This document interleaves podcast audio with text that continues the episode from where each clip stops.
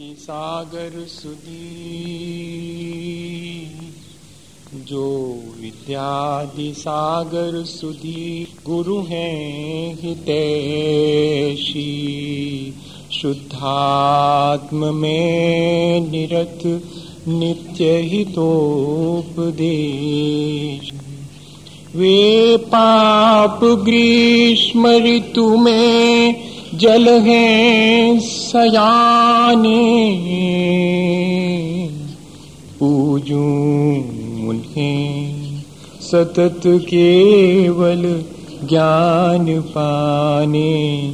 पूजू उन्हें, सतत केवल ज्ञान पाने।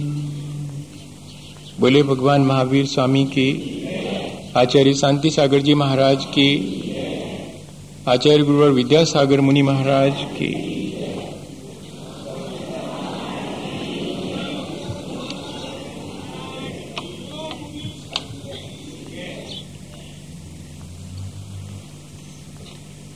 हम सभी के जीवन में जो कर्म हम करते हैं, उनका फल भी हमें चखना पड़ता है। बुरे कर्मों का फल बुरा होता है और भले कर्मों का फल भी हमें अच्छा या भला मिलता है। ये एक बहुत कॉमन सी चीज़ है। लेकिन नियम सिर्फ़ इतना ही नहीं है। नियम इससे भी ज़्यादा है। जैसे अगर हवाएँ किसी बगीचे के ऊपर से गुजरती हैं तो वे हवाएँ सुगंध से भर जाती हैं। और अगर बेई हवाएँ किसी स्मशान में सड़ने वाले सबों के ऊपर से गुजरती हैं तो हवाएँ दुर्गंध से भर जाती हैं।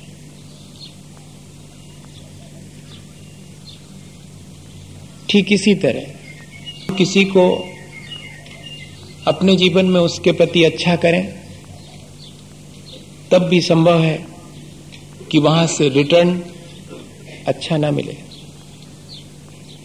और कभी कभी किसी के प्रति हम अच्छा ना करें और फिर भी वहाँ से रिटर्न अच्छा मिल सकता है। हमारे प्रेम की हवाएँ सामने वाले की घृणा से टकराकर अगर दुर्गंध से युक्त हो जाती हैं तो इसमें कोई ज़्यादा आश्चर्यचकित होने की बात नहीं है। ये हमें देखना पड़ेगा। ये निर्णय लेने से पहले हमें यह ऑब्ज़र्व करना पड़ेगा कि हमने जो कुछ भी कर्म किया है, वो किस स्थिति में, किस परिस्थिति में किया गया है। द्रव्य क्षेत्र काल और भाव के अनुसार उसका रिटर्न वैसा का वैसा हमें मिले, ऐसा ज़रूरी नहीं है। बदल करके भी मिल सकता है, तब चकित होने की आवश्यकता नहीं है। अगर हम एक गेंद ज़ोर से फेंकते हैं और सामने दीवार है तो गेंद हम तक ज्यो की त्यों वापस लौट के आती है।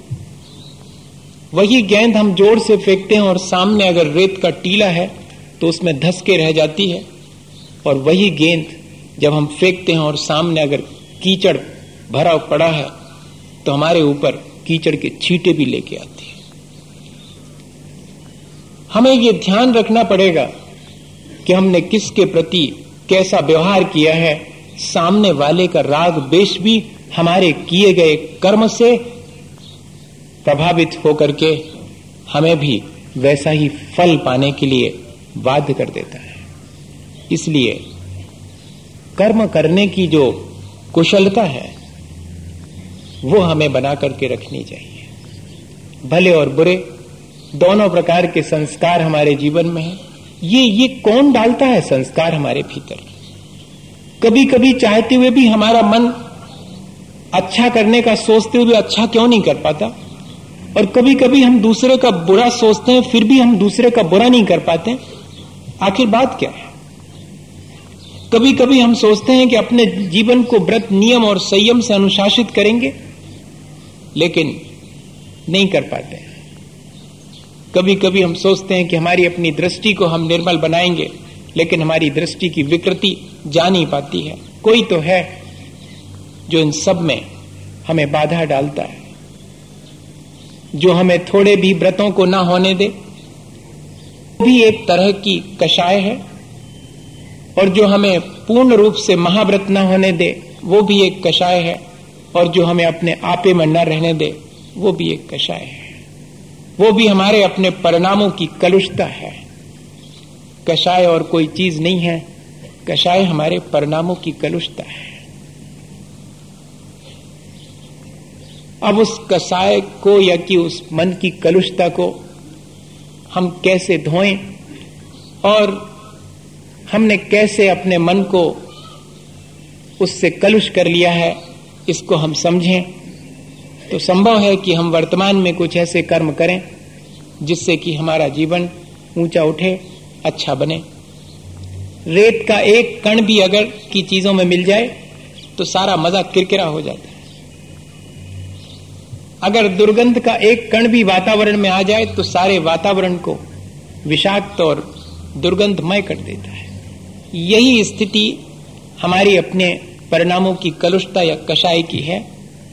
हमारे भीतर देश और घृणा के जो भाव हैं, हमारे अनचाहे, हमारे संस्कारवश जो आते चले जाते हैं, वे ठीक ऐसा ही वातावरण को दुर्गंधित करते होंगे जैसे कि हवा में एक दुर्गंध का कण आ जावे तो सारे वातावरण को विषाक्त कर देता है। या कि खाने में एक रेत का कण आ जाए तो खाने के मज़ा को किरकिरा कर देता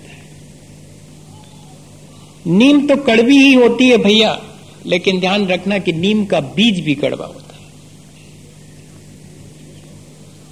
ये जो भी हमारे अंदर अशुभ परिणाम होते हैं, वे तो अशुभ हैं ही, लेकिन उन अशुभ परिणामों का जो बीज हमारे भीतर जो कषाएँ पड़ी हुई हैं, वे भी ठीक ऐसी ही हैं।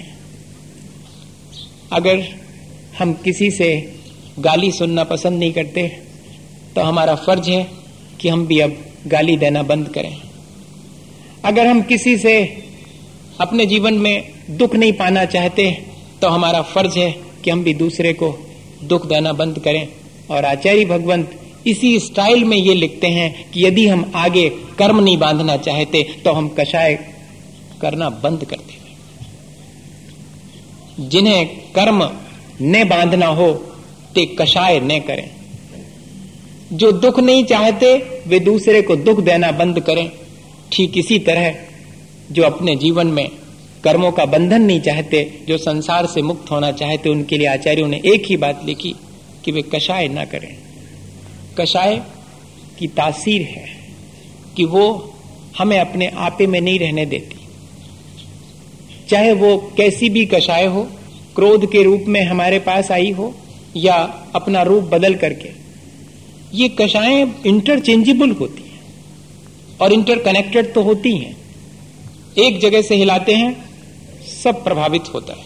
और इतने ही नहीं, हम बहुत जल्दी इनको एक दूसरे में इंटरचेंज कर लेते हैं। ये हमें किसी भी रूप में आए, चाहे क्रोध के रूप में आए, चाहे अहंकार के रूप में आए, चाहे छल कपट करने के लिए रूप में आए, चाहे किसी चीज़ के प्रति हमें आशक्त करें, लोभ के रूप में आए ये किसी भी रूप में आए, हम अपने आपे में नहीं रह पाते। सामान्य रूप से भी देखने में आता है कि जब किसी को गुस्सा आती है तो अपन कहते हैं, भैया, अभी बात मत करो, वो आपे में नहीं। और जब हम अपने आप से गाफिल हो जाते हैं, असावधान हो जाते हैं, ये सबसे पहला काम है। किसी को अगर डिफीट करना हो तो उसकी असावधानी के समय पर उसको आसानी से डिफीट किया जा सकता है। और ये कषाएँ यही काम करती हैं, हमें केयरलेस कर देती हैं। जरा सा किसी ने हमारे मन का काम नहीं किया या जरा सा हमारे मन की नहीं कही और ये भीतर बैठी रहती हैं, धीरे से हमें धक्का देती हैं कि देखा, अपन भी कहते कि हाँ बात तो ठीक है। ये धीरे से हमारे भीतर धक्का देती है और फिर हम तैयारी कर लेते हैं पूरी। क्यों? हमारे हमारे उस सॉफ्ट कॉर्नर को ये जानती हैं हमारी कषाएँ कि ये कमज़ोर कोना है? और वहाँ हम जैसे ही इनसे प्रभावित होते हैं, हम अपने आपे में नहीं रहते और हम असावधान होकर के फिर दूसरी चीज़ और है इनकी, दूसरी तासीर है। पहले नंबर तो ये हमें असावधान करती हैं। जैसे बच्चे लोग जो है, जब आपस में खेलते हैं, तब पहले दूसरे को थोड़ा सा वो देखो वो देखो और फिर गिरा देंगे उनको। ठीक ऐसा ही इनका काम है। और इतने ही नहीं, असावधान करने के बाद ये ऐसा एहसास कराती हैं कि तुम अगर हमें करोगे, क्रोध कहता है, अगर तुम क्रोध करोगे तो बड़ा अच्छा लगेगा, बड़ी शांति मिलेगी। हम भी इन पर भरोसा कर लेते हैं। जैसे कि जब किसी को वो खुजली हो जाती ना कोई तो उसको अपन को ऐसा लगता है कि इसमें जरा सा इसको रफ कर दें, जरा ज़ोर से रगड़ दें तो जरा शांति मिल जाएगी। और थोड़ा रगड़ते हैं तो शांति सी लगती तो है, लेकिन फिर और मन करता है। और फिर और बढ़ती चली जाती, वेदना और जलन बढ़ती चली जाती। ठीक ऐसे ही इनकी तासीर है। जरा सा अगर किसी ने एक बात कही है तो भीतर की कषाय कहती है कि तुम कमज़ोर सुन ली एक चुपचाप। दो कहो जब जाने कि हो तुम ताकतवर। वो हमें प्रेरणा देती। हम असावधान हो जाते जैसे ही दूसरे की बात को जो हमारे मन की नहीं है, उसे हम महत्व देते हैं। कषाएँ चाहती यही है कि हम महत्व दें। और हमने जैसे ही महत्व दिया और हम आपे से बाहर हुए, असावधान हुए, और बस इनकी तासीर है कि ये धीरे धीरे हमें ये डायरेक्शन देती हैं कि तुम हमें करोगे तो सुख मिलेगा, और हम उस लालच में कि शायद खुजली को खुजाने से आराम मिलेगा, अपनी तकलीफ़ को ही और ज़्यादा बढ़ा लेते हैं।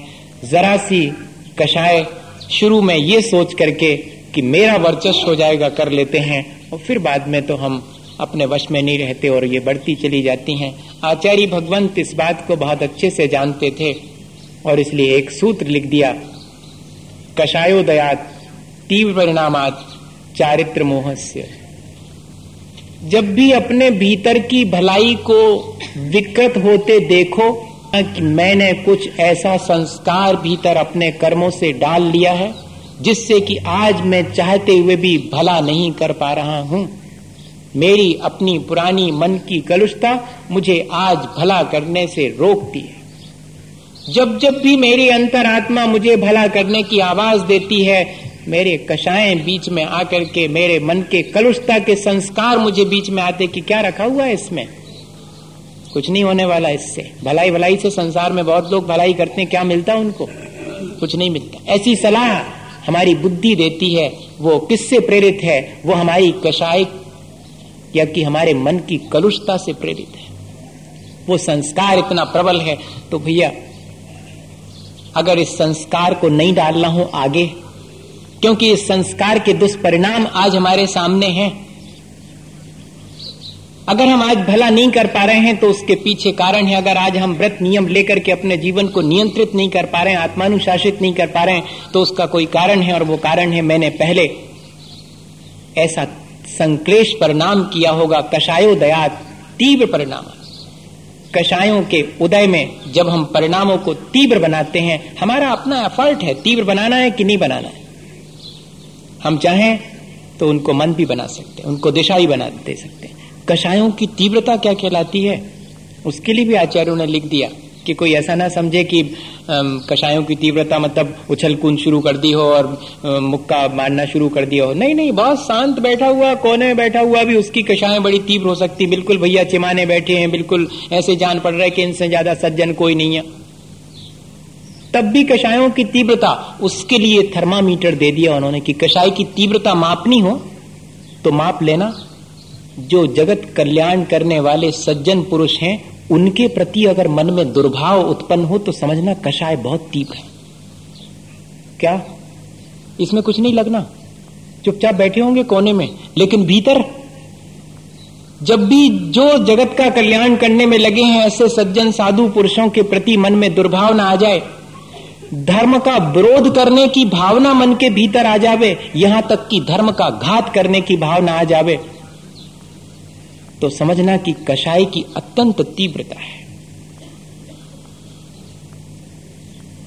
ये है कषाय की तीव्रता जो कि हमारे अंदर ऐसा संस्कार डाल देती है कि जब हम अच्छा करना चाहते हैं, जब हम सोचते हैं कि आज तो मैं मंदिर ज़रूर से जाऊँगा, आज तो मैं पूजा करूँगा, आज तो मैं सेवा करूँगा, आज तो मैं दूसरे की मदद करूँगा और नहीं कर पाते हैं, भीतर से कलुषता आकर के हमें फ़ौरन उन सब कामों को करने से रोक देती है।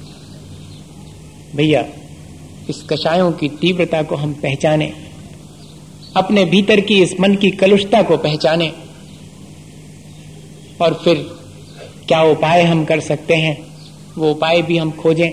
ठीक है, हमने अपनी अज्ञानतावश अपने मन की कलुषता से अपने भीतर एक ऐसा संस्कार डाल लिया है। वो तुम्हारी अज्ञानता के क्षण थे, आज हमें मालूम पड़ गया है कि ऐसा संस्कार डालना ठीक नहीं है। हम उसे दिशा दें। बहुत आसानी से दिशा दे सकते हैं। कषायों को दिशा देना। कैसे दे सकते हैं दिशा?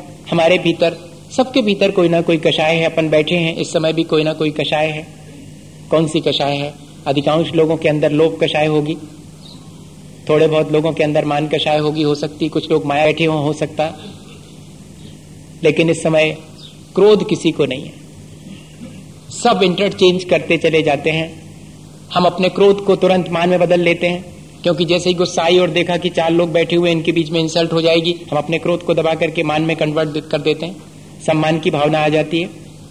और फिर, जब हमें लगता है कि यहाँ तो सम्मान नहीं मिलेगा तो हम धीरे से उठ करके और दूसरी जगह जाते हैं। लोगों से कहते हैं कि नहीं नहीं, वो चूँकि और लोगों को बैठना था, इसलिए मैं उठ के वहाँ चला गया। मेरी अपनी मायाचारी में वो सम्मान कन्वर्ट हो जाता। तुरंत देर नहीं लगता। क्रोध को कब हमने मान में कन्वर्ट कर दिया, मान को कब हमने मायाचारी में कन्वर्ट कर दिया और फिर बाद में लोभ जागृत हो गया। तो उस लोभ के चलते हो सकता है किसी दूसरे काम में हम लग जाते हैं। इस तरह हम चारों चीज़ों को, अगर हम लोभ से शुरू करें तो जब लोभ की पूर्ति नहीं होती तो मायाचारी शुरू करते हैं। और मायाचारी प्रकट हो जाती तो अहंकार को चोट पहुँचती और अहंकार को चोट पहुँचती गुस्सा आ जाता तार कहाँ से लगा था वो? लोभ से शुरू हुआ था और पहुँच गया क्रोध तक। और क्रोध धीरे धीरे कन्वर्ट होकर के प्रकट नहीं होता और लोभ में परिवर्तित होकर के दिखाई तक नहीं पड़ता। ये कषाएँ इस तरह की हैं। हमें इनको दिशा देनी चाहिए। कोई ना कोई कषाय हमारे अंदर होती है और हम उसको इस तरह कन्वर्ट जब इंटरचेंज कर देते हैं तब फिर क्यों ना हम उसको अशुभ की जगह, शुभ में डिस्ट्रक्शन की जगह कंस्ट्रक्शन में लगा दे? अगर ये एनर्जी है तो इस एनर्जी को, जो कि डिस्ट्रक्टिव है, जो अपना और दूसरे का घात ही करेगी, तब क्यों ना उसको कंस्ट्रक्टिव बना दिया जाए? लोभ लोभ धन पैसे का भी हो सकता है, और लोभ मंदिर जाने का भी हो सकता, चार बातें धर्म की सुनने का भी हो सकता, पिछी कमंडल मैं ले लू, महाव्रत धारण करूँ, इस बात का लोभ भी हो सकता, बिना इसके तो हो गई नहीं। उसी से धन पैसा, उसी लोभ के उदय में धन पैसा कमा सकते हैं और उसी लोभ कषाय के चलते और हम उसको दिशा दे करके और अपना धर्म ध्यान भी कर सकते हैं। अभी अपन कौन से लोभ से बैठे हैं? महाराज चार बातें धर्म की सुनाएँगे। कुछ तो समझ में आएँगी, कुछ तो कल्याण हो जाएगा हमारा भी। चलो होके आते हैं। अब उस लोभ की दिशा भी बदल सकती है। अभी तो सिर्फ़ ये है मन में कि चार बातें धर्म की सुनेंगे। और दूसरे प्रकार का लोभ उत्पन्न हो जाए, क्या पता महाराज के पास जाने से कोई मंत्र वगैरह दे दे में। और मंत्र दे दे में तो अपन तिजोरी में रख लेंगे, पैसा बढ़ जाएगा। लोभ, अब क्या उस लोभ का क्या कह सकते हैं कि किस दिशा में चला जाएगा? ये तो हमारे अपने वर्तमान लोभ, हमें इस बात किस वाला लोभ का अंदर हम जैसा पुरुषार्थ करेंगे, उस लोभ को वैसी दिशा दे सकते हैं। इसी तरह अपने मान को, क्रोध को और माया को भी हम ऐसी ही दिशा दे सकते हैं। गुस्सा करना है तो अपने ऊपर गुस्सा कर सकते हैं कि मैं इतना खराब क्यों हूँ? दूसरा खराब है इस बात पे गुस्सा तो आता है, लेकिन मैं इतना क्यों बेईमान हूँ? मैं क्यों इतना जो है कठोर हूँ? इस बात पे क्यों नहीं हमारे अंदर गुस्सा आता है? हम अपने उस गुस्से को क्रोध लेना सीख लिया तो देर नहीं लगती जीवन को संयमित होने में। एक उदाहरण है। जल्दी बात समझ में आ जाएगी। नवाह हुआ था उस नव युवक का और वो मुनिजनों के प्रवचन सुनकर के वापस लौटा। तो जीवन साथी ने कहा कि, तुम रोज प्रवचन सुनने जाते हो। हमारा भैया भी मिलता होगा। वहाँ पर वो भी रोज सुनने जाता है प्रवचन। हाँ मिलता तो है। तो बात आगे बढ़ी। जीवन साथी ने कहा कि हमारा भैया सोच रहा है कि वो मुनि बने। इस नव युवक ने सुना तो ज़ोर से हंसा। बोले, हँसते क्यों? बोले, मैं इसलिए हंस रहा हूँ कि उसका नहीं मुनि बनना, क्योंकि जो सोचता है, वो बनता नहीं है। अरे, ऐसी भी कोई बात होती? बोले, हाँ, अगर बनना है तो बन क्यों नहीं जाते? मना किसने किया? सोच क्यों रहे जब भूख लगती है तो क्या सोचते हैं कि खाना खाऊं? खा लेते हैं। जब कभी कोई कड़ी बात कह देता है तो क्या सोच सोच के गुस्सा करते हैं? तुरंत कर लेते हैं। बताओ आप। तो जब कोई हमें कड़ी बात कहता है और हम बिना सोचे उस पर गुस्सा कर लेते हैं तो हमारे मन में अगर ये भाव आया है कि हम मुनि बन जाए तो बन क्यों नहीं जाते? देर क्यों लगा रहे हैं? उसके बस का नहीं है। ऐसा सुनते ही साथ जीवन साथी को अच्छा नहीं लगा। कि भैया के बारे में हमारे ऐसा सोच रहे हैं। अच्छा आप ऐसी बातें तो कर रहे हैं, आप भी तो रोज प्रवचन में जाते हैं। क्या आप एक क्षण में बन सकते हैं, मुनि? अपनी ही बात अपने पर लागू हो गई। कही तो गई थी हँसी हँसी में, और अपनी ही बात अपने पर लागू हो गई। अभी तो कर रहे थे सिर्फ़ जरा सा इंटरटेन बातों बातों का खेल। वो भी किसी न किसी कसाय के वशभूत होकर के कर रहे थे, लेकिन सिर्फ़ चिड़ाने की दृष्टि से और कहा था कि बन क्यों नहीं जाता। और इतना कहने पर कि तो आप भी तो सुनते हैं रोज, आप क्यों नहीं बन जाते जब उसके लिए ऐसा कह रहे हैं? और बस कहते हैं कि वो नौ युवक जो स्नान करने जा रहा था, अपने कपड़े वहीं छोड़कर और घर से बाहर जाने लगा। जीवन साथी ने हाथ पकड़ा कि कहाँ जा रहे हो? बोले, बस बात खत्म हो गई, निर्णय हो गया। इतने क्षण भर के अंदर अपने आप को संयमित और नियंत्रित करने की सामर्थ्य भी हमारे अंदर है। उन्हीं कषायों के चलते एक क्षण में हमने ये निर्णय ले लिया। हम ऐसे निर्णय जैसे कि कषाय करने के बारे में ले सकते हैं कषाय से बचने के बारे में भी ऐसे ही निर्णय ले सकते हैं। कोई ज़्यादा कठिनाई नहीं है। होली के दिन कोई अगर अपशब्द कह ले तो बताइएगा, हमारे चेहरे पर शिकन आती है कि मुस्कान। होली का दिन है अपशब्द कहेगा कहेगा ही वो तो हमें तो पहले से ही मालूम था। और उसके साथ में मिलकर के और हँसी करते हैं। उस दिन चेहरा म्लान नहीं होता शिकिन नहीं आती। और अगर वही अपशब्द होली के एक दिन बाद या एक दिन पहले कहे जाएँ तो? इसके मायने हैं कि मेरे ऊपर निर्भर करता है कि मैं करना चाहूँ तो करूँ और नहीं करना चाहूँ, अपने मन को कलुषित तो नहीं भी करूँ। कषाय का संस्कार मेरे मन को प्रभावित तो करेगा, लेकिन उस प्रभाव को मुझे तीव्र करना है या कि घटा देना है, ये मेरी अपनी चॉइस है। ये मेरे अपने हाथ की बात है। तो कषाय से बचने के लिए दूसरा उपाय, पहला तो यही कि हम जैसे मन को जल्दी से कलुषित कर लेते हैं, ऐसे ही हम मन को जल्दी से अच्छा बनाने की टेक्निक भी सीखें। और दूसरी चीज़, जहाँ ऐसे निमित्त मिले कि हमारी कषाय को हवा मिले, वो बढ़े, उन निमित्तों से दूर रहें।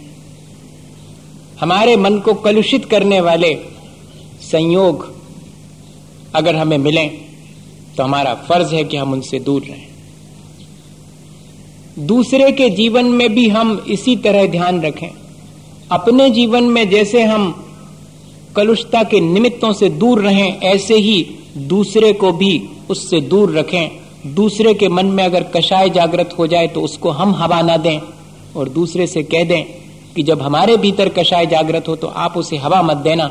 हो सके तो ठंडा पानी डाल देना ताकि वो हमारे मन को और अधिक बिगाड़ ना सके, कलुषित ना कर सके। हमारे आचरण को मलिन करने वाली अगर कोई चीज़ है तो यही कषाएँ हैं।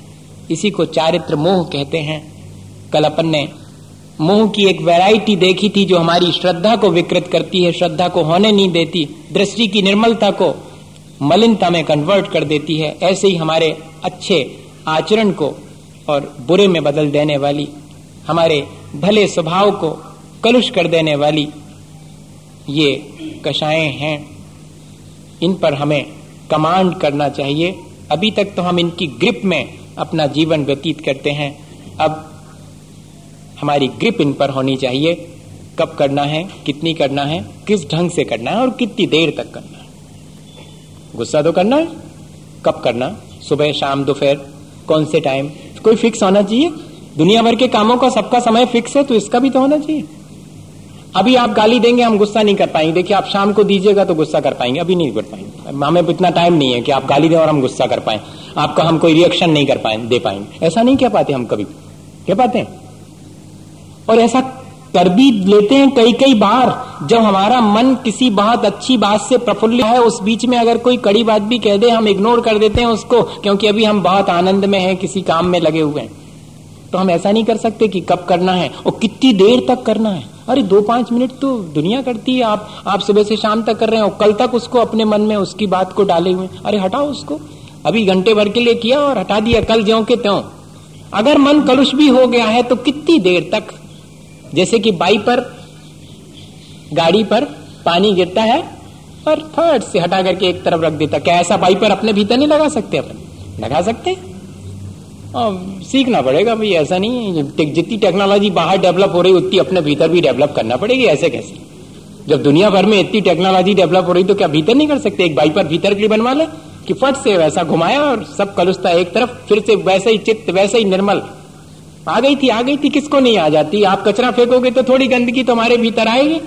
हमने फ़ौरन पहुँचा लगाया और बाहर फेंक दी। आप और फेंको तो ठीक है, हम तैयार हैं, हमने फिर से साफ़ कर दी ये हमें सीखना पड़ेगा। कब करना? कितनी इंटेंसिटी की करना? और कितनी देर तक करना? ये अगर हमारे मन में, अभी तो अपन चूँकि क्रोध नहीं कर रहे हैं, इसलिए उसके बारे में विचार कर रहे हैं। लेकिन जब आए, तब इसको अप्लाई भी करना पड़ेगा अभी तो ठीक है, अभी तो समझ में आ रहा है। लेकिन जब आए, तब उसको फ़ौरन इतना याद आ जावे। एक उदाहरण है इसका। यही आगरा में, जब मैं चर्चा कर रहा था यही क्रोध के बारे में, उस बेटे ने मुझे बाद में आकर सुनाया कि आज तो मज़ा आ गया। कैसे? बोले, हम एमडी जन से बाहर निकले अपनी कार लेकर के, और जैसे ही हमने टर्न की तो वहाँ से एक कार बहुत स्पीड में आई, और दोनों बिल्कुल टक्कर होते होते रुक गए दोनों। अब बोले, जैसे ही ऐसी स्थिति आई, मेरे अंदर थोड़ा सा गुस्सा आया कि मैंने जब हॉर्न दिया था लाइट भी की थी तो क्यों आपने नहीं रोकी? मैं टर्निंग पे लेके आ रहा था। मैंने सारे इंडिकेशंस प्रॉपर दिए थे, मेरी कोई गलती नहीं है, सामने वाली गलती। ऐसा मेरे मन में आया और जैसे ही ऐसा मेरे मन में आया तो मुझे थोड़ा सा अनइजी फील हुआ, मेरा मन सामने वाले के प्रति कलुषित हुआ, क्रोध आया मेरे मन। लेकिन अगले क्षण याद आया गया कि अभी अभी तो क्रोध पर हम करके आए हैं विचार कि कब करना, कितना करना, कितनी देर तक करना। बोले, बस वो बात याद आती हँसी आ गई अपने आप चेहरे पर। और मेरे चेहरे पर बोले, मुस्कान आई तो सामने वाले कार में बैठा हुआ उसके चेहरे पे मुस्कान आ गई। बोले, मैंने हाथ बाहर निकाला कि तुम निकाल लो। उसने भी हाथ बाहर निकाला कि तुम पहले निकाल लो। अगर कोई और अवसर होता तो बोले, मैं दरवाज़ा खोल के उसके बोनट पर हाथ पटकता कि इतनी बड़ी गाड़ी लेके और घूमता है और चलाना तक नहीं आता। और हो सकता कि तना तनी हो जाती, लेकिन जरा में, हमने उस क्रोध को दिशा दे दी। और जरा सी ये बात याद आ गई करे क्या करना, हो गया, ठीक है। ऐसे हम अपनी कषायों को दिशा दे सकते हैं। एक मित्र, छोटे से उदाहरण सुना करके बात पूरी करता हूँ। ये उदाहरण तो आपको फोकट में बीच में आ गया। मुझे याद वो जो मैं सोच के आया था वो तो आया नहीं वो, वो अभी आया वो उसके बाद में आया। क्या हुआ कि एक बहुत बड़े प्रोफेसर थे और कोई एक एक सम्मेलन उनको करना था। तो उन्होंने अपने मित्र जो उनके कलीग थे प्रोफेसर वो भी थे। बड़े बड़े लोगों की बात सुना रहा उनकी ऐसा हो सकता है। कि व्यक्ति इतना पढ़ा लिखा और सब कुछ होने के बाद भी पढ़ाई लिखाई का कषाय से कोई संबंध नहीं। भी ये कषाएँ मन को कलुषित कर सकती और हो सकता है एकदम बिल्कुल मूरख हो, बुद्धू हो, वो भी इन कषायों से बच सकता है। सवाल सिर्फ़ अपने आप को संभालने का है। अगर ज्ञान अपने को संभालने में कारण बनता है तो वो ज्ञान श्रेष्ठ है। और ऐसा ज्ञान जो कि हमें, हमारे जीवन को पतित कर दे, ऐसा ज्ञान कोई काम का नहीं है। दोनों प्रोफेसर हैं, दोनों का मन है कि कार्यक्रम अच्छा हो, सम्मेलन अच्छे से हो तो क्या करें? माहौल बिल्कुल प्रतिकूल था। इस स्थिति में करना है फ़ंक्शन तो प्रोफेसर ने कहा कि कोई बात नहीं, अपन दो हैं, दोनों से काम चलेगा, और मैं ही खुद अनाउंस करता हूँ। और वो रिक्शा करके और रिक्शे में जो है और पूरे उसमें शहर में जाकर के कि ये सम्मेलन होने वाला है, और यूनिवर्सिटी में और आप सबके लिए हम आमंत्रित करते हैं। तो लोगों को लगा कि अरे प्रोफेसर खुद जो है वो इस तरह कर रहा है, और समा बंद गई बंद गई, और सम्मेलन हो गया। अब वो सम्मेलन तो बढ़िया से चल रहा था, सब वक्ता बोल रहे थे अपनी अपनी तरह आके, लेकिन वही जो मित्र जो कि सारे शहर में और अनाउंस करने गए थे, जब उनको खड़ा किया तो वे जरा लंबा बोल गए। अब लंबा बोल गए तो ये जो दूसरे प्रोफेसर मित्र थे, उनने धीरे से उनका कुर्ता खींचा। कि सुनो, बहुत देर हो गई तो वही तुम बोले चले जा रहे। बस, उनको आ गई गुस्सा, इतने हज़ारों लोगों के बीच में, और मैंने ही तो समा बांधी, और मुझे ही नहीं बोलने दे रहे। आ सकती है?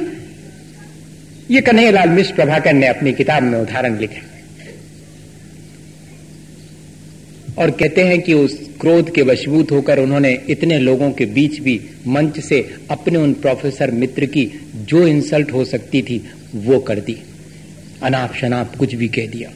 अब वो जो मित्र थे, वो सख्ती में आ गए कि सभा बनते बनते बिगड़ ना जाए तो ये तो चुप रहे।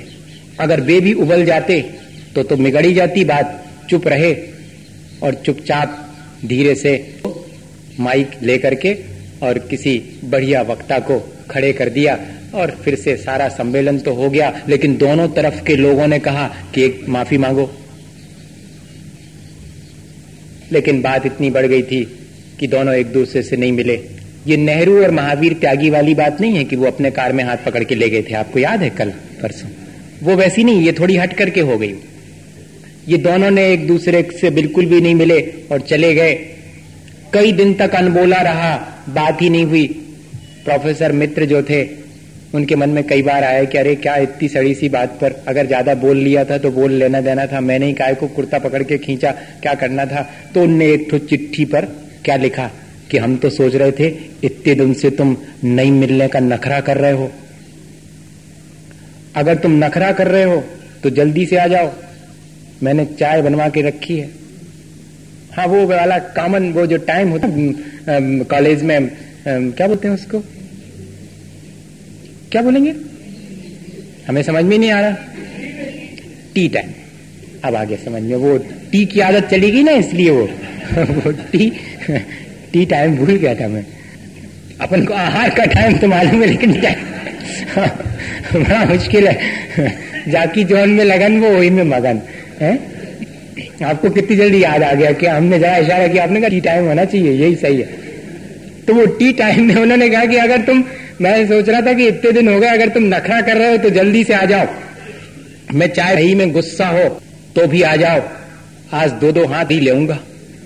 हाँ ऐसा लिख दिया उस चिट्ठी पर कि अगर हमने तो सोचा था तुम नखरा कर रहे हो, नखरा कर रहे हो तो कोई बात नहीं, बलिहारी है तुम पर। और अगर गुस्सा कर रहे हो, तब भी आ जाओ। आज तो दो दो हाथ करने का मन है। और जैसे ही ऐसी चिट हमारी ये कलुस्ताएँ हैं। और जैसे ये चिट्ठी पड़ी, और भी आए, और आके जो है, और इनने भी खड़े होके हाथ पकड़ लिया कि आओ बैठो। अब वो मित्र जो है माफ़ी मांगने के मूड में, इनने कहा कि नहीं, तुम तो चाय पी लो। और चाय पीते पीते, और वो मित्र बोले कह लगे, भैया, उस दिन जरा बेवकूफ़ी हो गई। तो इनने इनने भी धीरे से कहा, किसकी मेरी या तुम्हारी? और दोनों ने ज़ोर से ठहाका लगाया और गले मिले और बताइएगा हम इस तरह अपने मन की कलो एक दूसरे के साथ जैसे बढ़ा लेते हैं, ऐसे ही एक दूसरे के साथ मिलकर अपनी इस कलुषता को क्या हम वॉश आउट नहीं कर सकते? हम कर सकते हैं।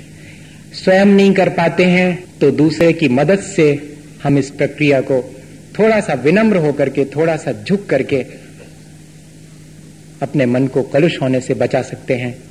इसी भावना के साथ कि हम सब अपने मन को निर्मल बनाएँ और ये कलुषता का संस्कार जो हमें निर्मल होने में बाधक बने, हटा करके अपने जीवन को हमेशा के लिए आ सके। इसी भावना के साथ विद्यासागर मुनि महाराज, हे गुरुवर शाश्वत सुख दर नग्न स्वरूप तुम्हारा है जग की नश्वरता का सच्चा करने वाला है जब जगी विषया में रची बची कर गाफिल निद्रा में सोता हो अथवा वह शिव के निष्कंटक पथ में विषकंटक बोता हो निशाता सन्नाटा बन में बन जारी चरते हो तब शांत निराकुल मानस तुम तत्वों का चिंतन करते हो करते तप से नदी तट पर तरुतले वर्षा की झड़ियों में। समता रस पान किया करते सुख दुख दोनों की घड़ियों में। अंतर ज्वाला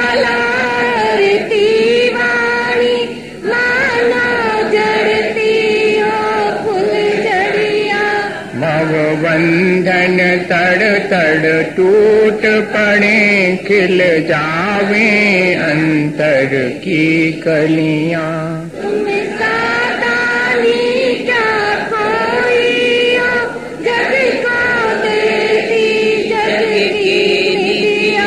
दिन रात लुटाया करते हो श्रम सम की अविनश्वर मणिया। हे निर्मल देव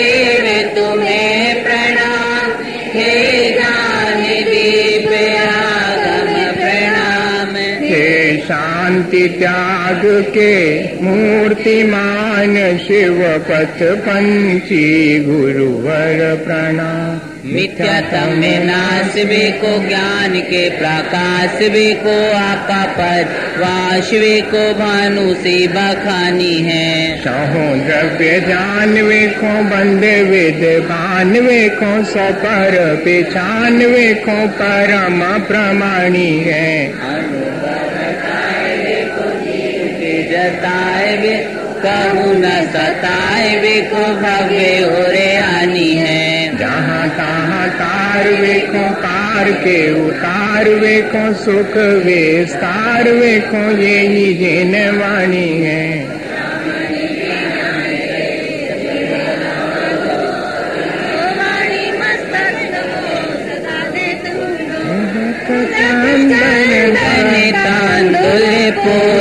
कई, चरु सुदीप सुधूप फलार्घि कई धवल